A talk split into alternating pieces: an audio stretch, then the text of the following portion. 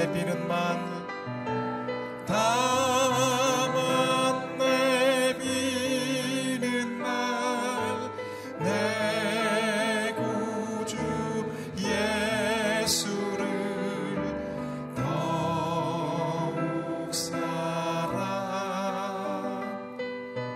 더욱 이 세상 떠날 때 찬양하고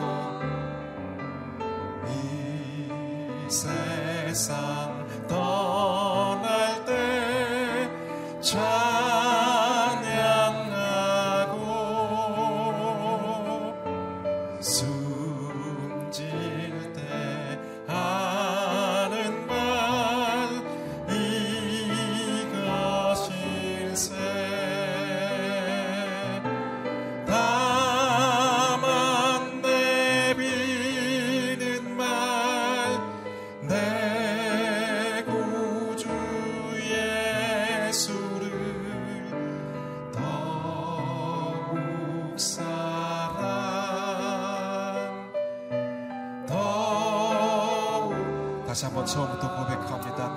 する。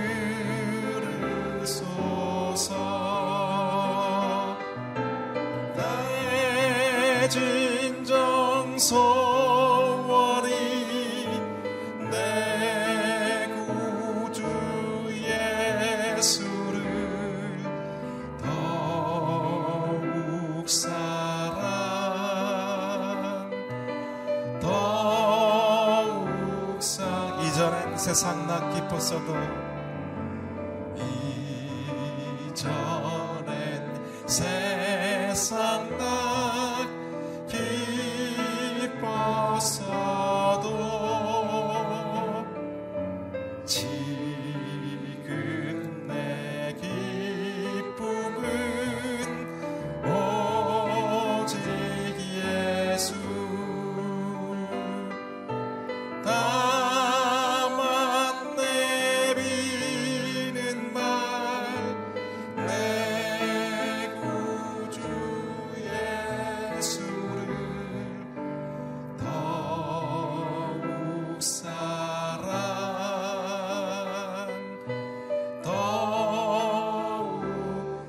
삶 떠날 때.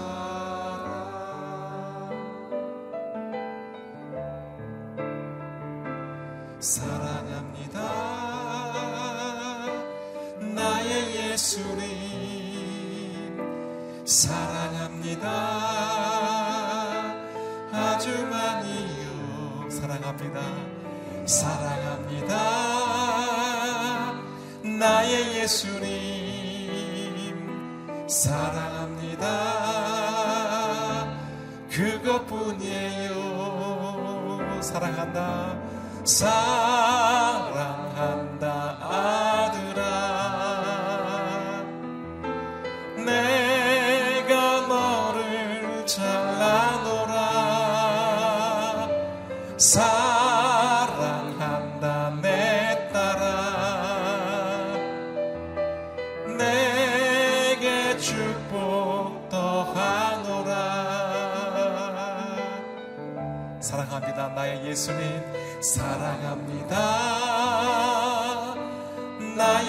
예수님 사랑합니다. 아주 많이요. 사랑합니다. 나의 예수님 사랑합니다. 그것뿐이에요. 사랑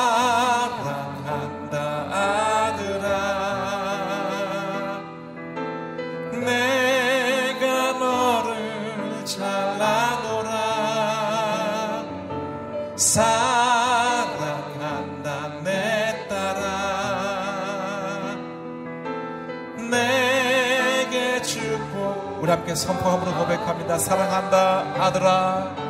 사랑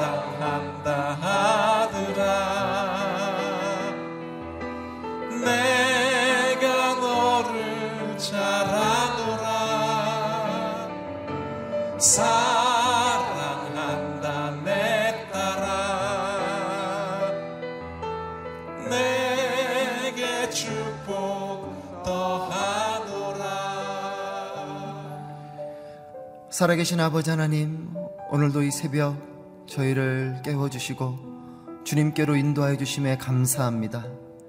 우리를 사랑한다고 또 우리를 기뻐한다고 말씀하시는 주님 앞에 저희를 인도해 주시는 주님 그 은혜에 참으로 감사합니다. 이 새벽에 하나님의 은혜 안에 충만하게 거하게 하시고 하나님의 임재 안에 거하는 우리 모두가 될 수 있도록 은혜를 베풀어 주시옵소서. 예배드리는 그곳이 하나님을 만나는 은혜의 자리가 되게 하시고 성령으로 충만하게 하여 주옵소서. 오늘 말씀을 전하시는 목사님을 통하여서 하나님의 음성을 듣게 하여 주옵시고 이상주 목사님 입술을 통해 우리에게 필요한 하나님의 말씀이 들려지게 하여 주시옵소서. 감사와 찬양을 드리며 예수님의 이름으로 기도합니다. 아멘. 할렐루야. 새벽 기도에 나오신 여러분 모두를 주님의 이름으로 축복하고 환영합니다. 또 CJN을 통해서 어, 또 유튜브 라이브를 통해서 어, 함께 하시는 모든 분들을 주님의 이름으로 축복합니다. 오늘 주신 하나님 말씀 함께 보겠습니다. 요한복음 21장 1절부터 14절까지 말씀입니다. 제가 봉독하도록 하겠습니다. 그 후 예수께서는 디베랴 바다에서 제자들에게 다시 자신을 나타내셨는데 그 나타내심은 이러합니다. 시몬 베드로, 디두모라 하는 도마, 갈릴리 가나 사람인 나다나엘, 세베대의 두 아들들, 그리고 다른 두 제자가 함께 있었습니다. 시몬 베드로가 그들에게 나는 물고기를 잡으러 가겠소 하고 말하자 그들이 우리도 같이 가겠소 하고 말했습니다. 그들은 나가서 배를 탔습니다. 그러나 그날 밤 그들은 물고기를 한 마리도 잡지 못했습니다. 날이 밝아 올 무렵 예수께서 바닷가에 서 계셨으나 제자들은 그분이 예수이신 줄 알아보지 못했습니다. 예수께서 제자들에게 얘들아 물고기를 좀 잡았느냐 하고 물으시자 그들은 한 마리도 잡지 못했소 라고 대답했습니다. 예수께서 제자들에게 말씀하셨습니다. 그물을 배 오른편에 던져보라. 그러면 물고기가 잡힐 것이다. 제자들이 그물을 배 오른편에 던지자 물고기가 너무 많이 걸려 그물을 배 안으로 들어 올릴 수가 없었습니다. 예수께서 사랑하시던 제자가 베드로에게 말했습니다. 주이시다. 시몬 베드로는 주이시다 라는 말을 듣자마자 벗어두었던 겉옷을 몸에 걸치고 물로 뛰어들었습니다.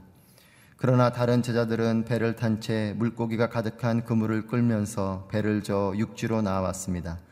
배가 바닷가에서 약 200규빗 정도밖에 떨어져 있지 않았기 때문입니다.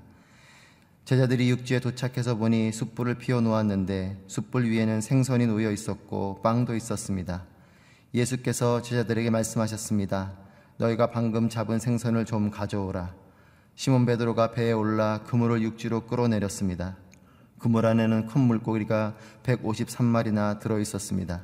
물고기가 이렇게 많았는데도 그물은 찢어지지 않았습니다. 예수께서 제자들에게 말씀하셨습니다. 와서 아침을 먹으라.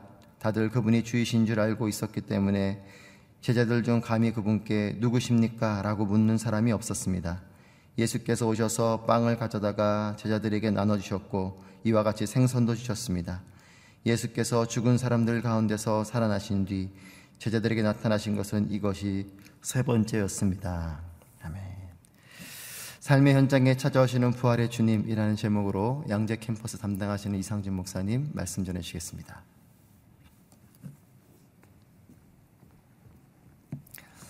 할렐루야. 아, 오늘도 말씀으로 성령으로 충만한 하루가 되기를 축복합니다. 아, 그리고 좋으신 주님을 우리의 삶 가운데도 오늘 제자들처럼 아, 감격적으로 만나는 축복이 있기를 바랍니다. 요한복음 21장, 이제 요한복음 마지막 부분인데요. 우리를 찾아오시고 만나주시는 주님에 대한 내용입니다. 1절 말씀을 읽겠습니다. 그 후 예수께서는 디베라 바다에서 제자들에게 다시 자신을 나타내셨는데 그 나타내심은 이러합니다. 아, 예수님께서 부활하신 이후에 디베라 바다, 즉 갈릴리 바다가에 아, 찾아가셔서 제자들을 만나셨던 아주 중요한 사건, 또 내일 본문에는 아, 시몬 베드로에게 내가 나를 사랑하느냐 이렇게 세 번 질문하셨던 바로 그 내용의 이야기입니다. 자, 3절 말씀을 보면 시몬 베드로가 그들에게 나는 물고기를 잡으러 가겠소 하고 말하자 그들이 우리도 같이 가겠소 하고 말했습니다. 어, 물고기를 잡으러 가겠다는 것은 어부 생활로 돌아가겠다라는 것이죠. 어, 이 제자들의 어, 이야기, 요한복음 20장과 21장을 연결해서 생각해 보면, 아니, 부활하신 주님을 만났는데 어떻게 과거로 돌아가겠다는 소리를 했는가? 부활보다 더 강력한 하나님 나라에 대한 증거가 어디 있겠습니까? 어, 그럼에도 불구하고 시몬 베드로가 돌아가겠다고 이야기를 합니다. 어, 이유를 이렇게 곰곰이 묵상해 보면 주님은 부활하셨지만 내가 아직 그 부활에 동참을 하지 못한 것입니다. 내가 주님께 실망해서가 아니라 나 자신에게 너무나 많이 실망했기 때문인 것이죠. 주님을 신뢰하지 못하는 것이 아닙니다. 예, 주님은 참 믿을 만한 분이시고 역시 십자가를 통과하시고 부활까지 하신 주님이십니다. 예, 그러나 내가 나 자신을 신뢰할 수가 없는 것이죠. 아, 주님은 너무나 온전하시지만 불완전한 나 자신을 바라볼 때 이 사명의 길을 갈 수 있다는 자신감이 그에게 없었습니다. 그래서 요한복음 20장에 보면 제자들에게 나타나셨고 또 두 번째는 도마에게 예, 나타나셨고 오늘 본문에 이제 세 번째 나타나시는 장면인데요. 그래서 오늘 본문의 14절 말씀에 보면 제자들에게 나타나신 지 세 번째 사건이었다 이야기를 합니다. 세 번 예수님을 부인했던 베드로. 내가 어떻게 주님을 따라갈 수 있겠는가?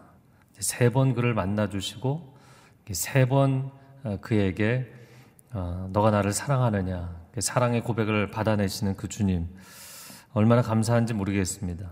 그러나 베드로 입장에서는 아직 그가 성령 충만하여서 담대하게 주님을 따라갈 수 있는 상황이 아니었기 때문에 어, 내가 처음 주님 만났을 때는 기꺼이 주님을 따라갔지만 그러나 지금은 어, 주님을 3년을 정말 전생애를 바쳐서 따라갔었고 어, 또 실패와 좌절을 했었기 때문에 어, 이제는 그렇게 쉽게 따라가기가 어려운 것입니다. 우리가 신앙생활 할 때도 어, 주님 처음 믿고 초신자로 신앙생활을 시작할 때는 뭐 뭐든지 기꺼이 기쁘게 따라갑니다. 예, 그런데 기신자가 되고 신앙생활 20년, 30년, 또 50년, 60년 이렇게 하다 보면 내가 주님을 신뢰하지 못하는 것은 아닙니다. 주님을 믿는다고 이야기하는데 아, 나 자신이 이걸 과연 따라갈 수 있겠는가? 아무리 생각을 해봐도 아무리 계산을 해봐도 나는 안 될 것 같다라는 영적인 매너리즘에 빠질 때가 참 많은 것이죠. 어린 아이들을 보면 아이들은 몸이 굉장히 가볍잖아요. 그런데 나이가 들고 사회생활을 많이 하다 보면 몸이 무거워진다 이렇게 이야기를 합니다. 근데 몸만 무거워지는 것이 아니라 우리 영혼이 무거워지는 것이죠. 여러분 오늘 베드로를 찾아오셔서 어, 다시 이렇게 세워주시는 그 좋으신 주님을 만나는 축복이 있기를 바랍니다. 자, 예수님께서 말하자면 이 도망간 제자들을 어떻게 다시 불러내시는가 오늘 본문의 5절 말씀 같이 읽어보겠습니다. 예수께서 제자들에게 얘들아 물고기를 좀 잡았느냐 하고 물으시자 그들은 한 마리도 잡지 못했소라고 대답했습니다. 자, 새벽에 그 바닷가에 찾아오셔서, 호숫가에 찾아오셔서, 얘들아, 친근하게 부르시면서, 물고기를 좀 잡았느냐? 아, 저희가 밤새 한 마리도 못 잡았습니다. 그래서 그 뒤에 이어지는 말씀은, 그러면 그물을 배 오른편에 던져봐라. 그랬더니 그들이 많은 물고기를 잡게 되었다. 이야기를 합니다. 아, 그 뒤에 반응이 바로 7절에 나오는 말씀입니다. 7절 말씀을 보면 예수께서 사랑하시던 제자가 베드로에게 말했습니다. 주이시다. 예, 시몬 베드로는 겉옷을 몸에 걸치고 물로 뛰어들었다. 이렇게 되어 있습니다. 아, 역시나 굉장히 섬세하고 예민했던 애제자 요한이죠. 그래서 표현에 있어서도 굉장히 섬세하게 자기 자신이라고 드러내지 않고 요한복음의 저자인 요한이 예, 자기는 사랑받던 제자다 이렇게 애제자라고 표현을 합니다. 요한이 예수님을 가장 먼저 알아봤습니다. 그러나 예수님께 가장 먼저 달려간 사람, 정확하게 말해서 가장 먼저 헤엄쳐간 사람, 아, 그는 시몬 베드로입니다. 역시 행동파였죠. 아, 그러나 그 시몬도 겉옷이 중요했기 때문에 겉옷을 걸치고 어, 물에 뛰어들었다 이렇게 되어 있습니다.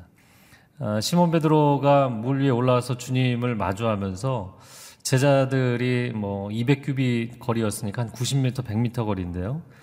아, 이 거리를 배를 놓아서 이제 오는 동안 굉장히 뻘쭘하지 않았을까. 주님 앞에서 무슨 말도 못하고 뭐 죄송하다, 반갑다 어떤 표현을 하기 참 어려웠을 것이라 생각이 됩니다. 자, 이 장면을 보면서 밤새 물고기를 잡으려고 했지만 한 마리도 잡지 못한 제자들.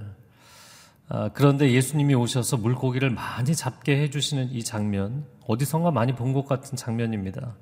아, 누가 보면 5장에 시몬 베드로와 그 어부들을 콜링하셨던 장면과 똑같습니다. 그러면 왜 예수님은 똑같은 사건을 다시 반복해서 재현하셨는가라는 것이죠. 아, 그것은 그들을 첫 번째 부르신 그 자리에서 두 번째 다시 콜링을 하시는 것이었습니다. 첫 번째 콜링 때는 예수님을 배에 모시고 있었죠. 그리고 한참 하나님 나라에 대한 말씀을 듣다가 감동을 받아서 깊은 데로 가서 그물을 내려 고기를 잡게 됩니다. 근데 이번에는 예수님께서 배에 타신 것도 아니고 그리고 깊은 데로 들어간 것도 아니고 그냥 말씀만으로 해변가에서 오른편에 그물을 내리라고 말씀하셔서 어, 고기들을 잡게 됩니다. 예수님은 이 두 번째 사건, 첫 번째와 유사한 이 두 번째 사건을 통해서 무엇을 말씀하고 싶으셨는가? 아, 이 베드로를 중심으로 해서 제자들이 낙심해 있잖아요. 야, 우리 힘으로는 우리의 의지력, 우리의 헌신으로는 주님을 따라갈 수 없다. 어떻게 보면 너무나 명확한 자기 인식이죠. 현실 파악입니다. 아, 자기 주제를 파악하게 된 것이죠. 그러나 예수님 말씀하시는 것은 그것입니다. 내가 처음 너희를 콜링할 때도 너희가 나를 따라오기만 하면 팔로우미 나를 따라와라. 따라오면 내가 너희로 사람을 낚는 어부가 되게 하리라. 너희의 힘과 능력으로 하는 것이 아니다. 내가 너희를 그렇게 만들어가는 것이다. 라고 말씀하셨던 것이죠. 동일한 말씀입니다. 물고기 낚는 것도 하나님께서 도와주시고 능력을 주시고 상황을 허락하셔야만 물고기를 낚는 것이고요. 사람의 영혼을 건지는 것도 주님께서 능력 주시고 기름 부어 주셔야만 감당하는 것입니다. 자, 두 번째 말씀하시고 싶은 것은 너희 과거로 돌아가겠느냐? 너희가 과거로 돌아가기 위해서 이 바닷가로 물고기 잡으러 온 것이 아니냐? 그러나 주님은 그들의 원점을 다시 출발점으로 만드십니다. 아, 우리는 모든 것이 수포로 돌아갔고 원점으로 돌아갔다. 이렇게 생각하는 순간에 그 원점을 새로운 출발점으로 만드시는 주님.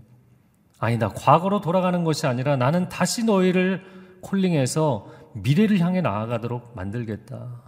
사명자로 부르시는 주님, 얼마나 감사한지 모르겠습니다. 그리고 우리에게 말씀하시는 것이죠. 뒤돌아보지 마라. 중단하거나 포기하지 마라. 내가 너희를 이끌어 가겠다. 말씀하십니다. 아, 우리의 삶 가운데도 분명한 부르심이 있습니다. 아, 하나님께서 우리를 교회 사역 가운데 부르신 목회적인 또 목양적인 부르심뿐만 아니라 각자의 일터에서 초소에서 하나님의 부르심이 있습니다. 우리 자신에 대해서 한계를 느끼고 낙심하고 실망할 때 주님 찾아오셔서 말씀하시는 것이죠. 내가 처음 너를 콜링할 때도 너의 능력 때문에 콜링한 것이 아니다. 너가 나를 신뢰하고 따라오면 내가 너를 만들어 가겠다.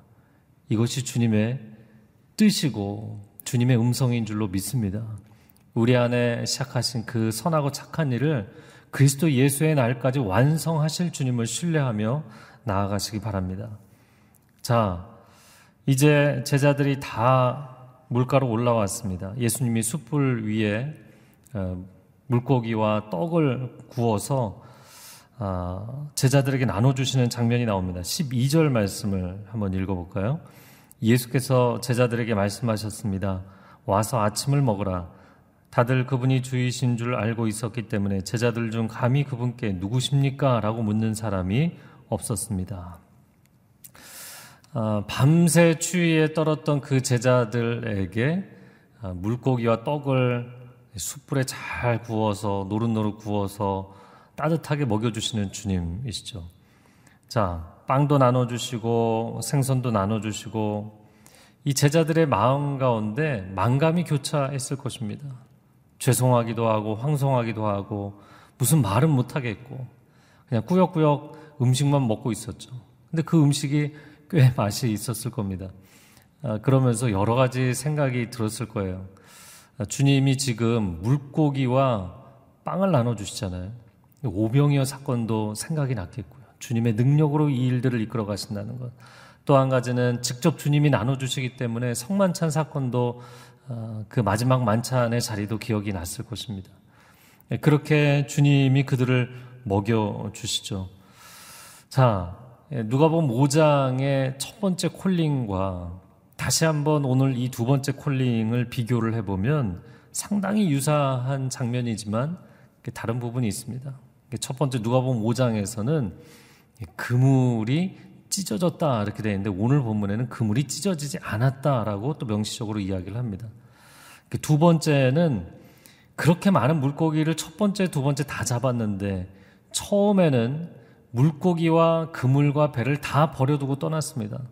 근데 이번에는 주님이 자, 이제 너희 기적을 봤지? 따라와. 이렇게 말씀하시는 것이 아니라 그 물고기를 다 가지고 올라와서 해변가에 앉았습니다. 세 번째는 예수님이 그 물고기까지 가져와서 구워서 먹여주시고 또 빵을 어, 구워서 먹여주시는 그런 장면이 나옵니다. 아, 그때도 지금도 마찬가지죠. 밤을 새며 그 갈릴리 바다에 밤에는 때로 폭풍이 치기도 하는 그 갈릴리 바다 한가운데서 모든 고생을 한 그 제자들, 추위에 떨었던 그 제자들, 그첫 번째 콜링 때는 아침도 안 먹고 그리고 그들에게 어, 이 물고기를 낚은 그 기쁨을 누릴 새도 없이 그냥 바로 데려가셨습니다. 한숨도 못 자고 쉬지도 못하고 먹지도 못하고 따라갔어요. 그러나 그때는 너무나 감격스러웠기 때문에 바로 따라갔죠. 근데 이 두 번째 콜링에서는 예수님이 자 봤지 나 따라와라 이렇게 말씀하지 않으셨어요. 오히려 그냥 앉아서 숯불가에 그들을 몸을 녹여주시고 음식을 먹여주시고 위로해주시는 그 주님을 보게 됩니다. 우리가 영적인 침체에 빠져 있을 때 아, 나는 도저히 일어날 수 없다라는 그 자기 한계의 침체에 빠져 있을 때 주님이 얼마나 우리를 인격적으로 위로해 주시는지 얼마나 따뜻하게 세심하게 우리를 격려해 주시는지 참 감사합니다.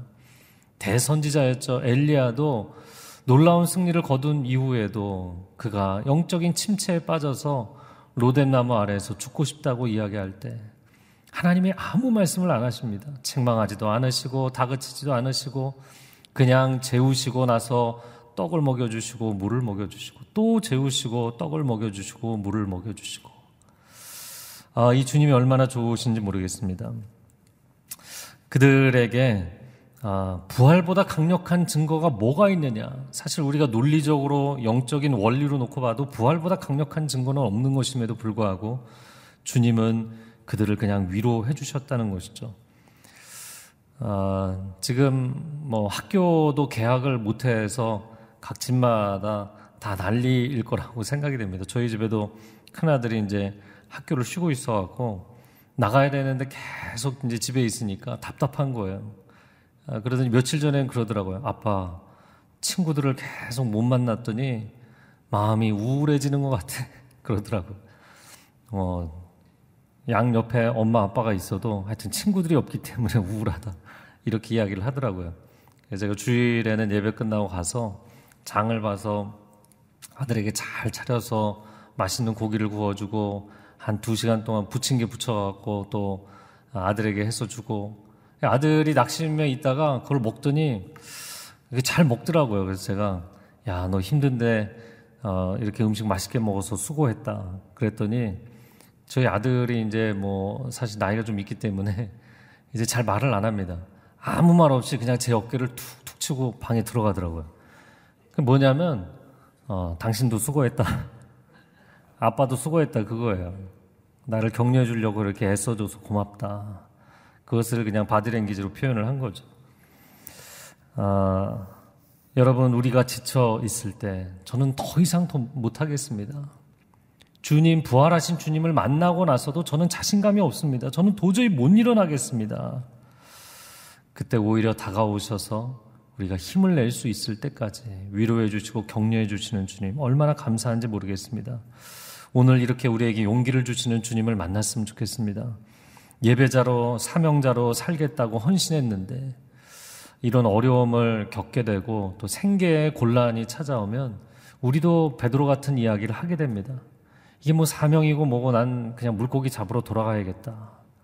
그런 마음이 왜 우리 마음 가운데 없겠습니까? 그러나 꼭 기억하십시오. 여러분의 기업도 우리의 먹고 입고 자는 것도 주님이 돌봐주시고 주님이 우리에게 허락하시는 것인 줄로 믿습니다. 주님을 신뢰하고 따라가십시오. 이 어려운 시기에 결코 곡식이 끊어지지 않도록 붙잡아 주시고 여러분 춥지 아니하도록 주님께서 위로해 주시고 채워 주실 줄로 믿습니다. 이 시간 함께 기도하겠습니다. 사랑하는 주님, 신앙생활을 하면서 하나님의 능력의 한계에 대해서 깨닫는 것이 아니라 주님은 전능하시고 주님은 무한하시고 주님은 영원하시고 주님은 살아계시지만 나 자신의 현실적인 한계가 너무나 크기 때문에 도저히 다시 일어날 용기가 나지 않고 재도전할 마음의 힘이 우리에게 부족할 때가 참 많습니다. 주님 그러나 그런 우리를 다그치지 아니하시고 책망하지 않으시고 찾아오셔서 먹여주시고 우리의 몸을 녹여주시고 우리의 마음을 녹여주시고 새 힘을 허락하시는 주님을 찬양합니다. 주님 결코 낙심하지 말라 말씀하십니다. 너는 포기하여도 나는 너를 포기하지 아니하였다.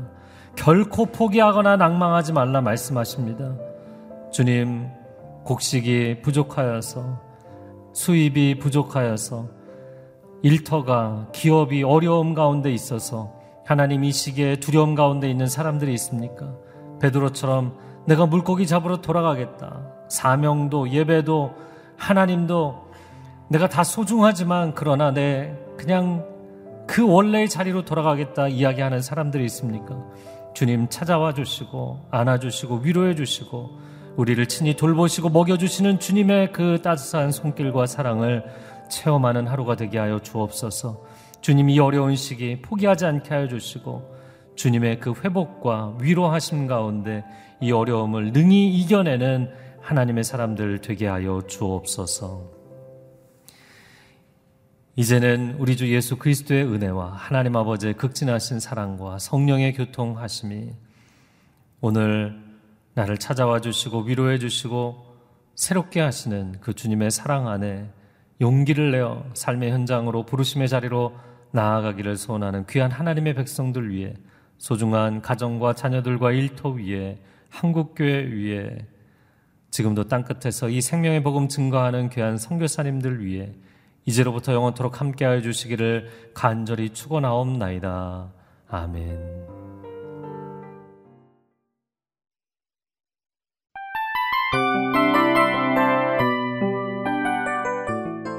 이 프로그램은 청취자 여러분의 소중한 후원으로 제작됩니다.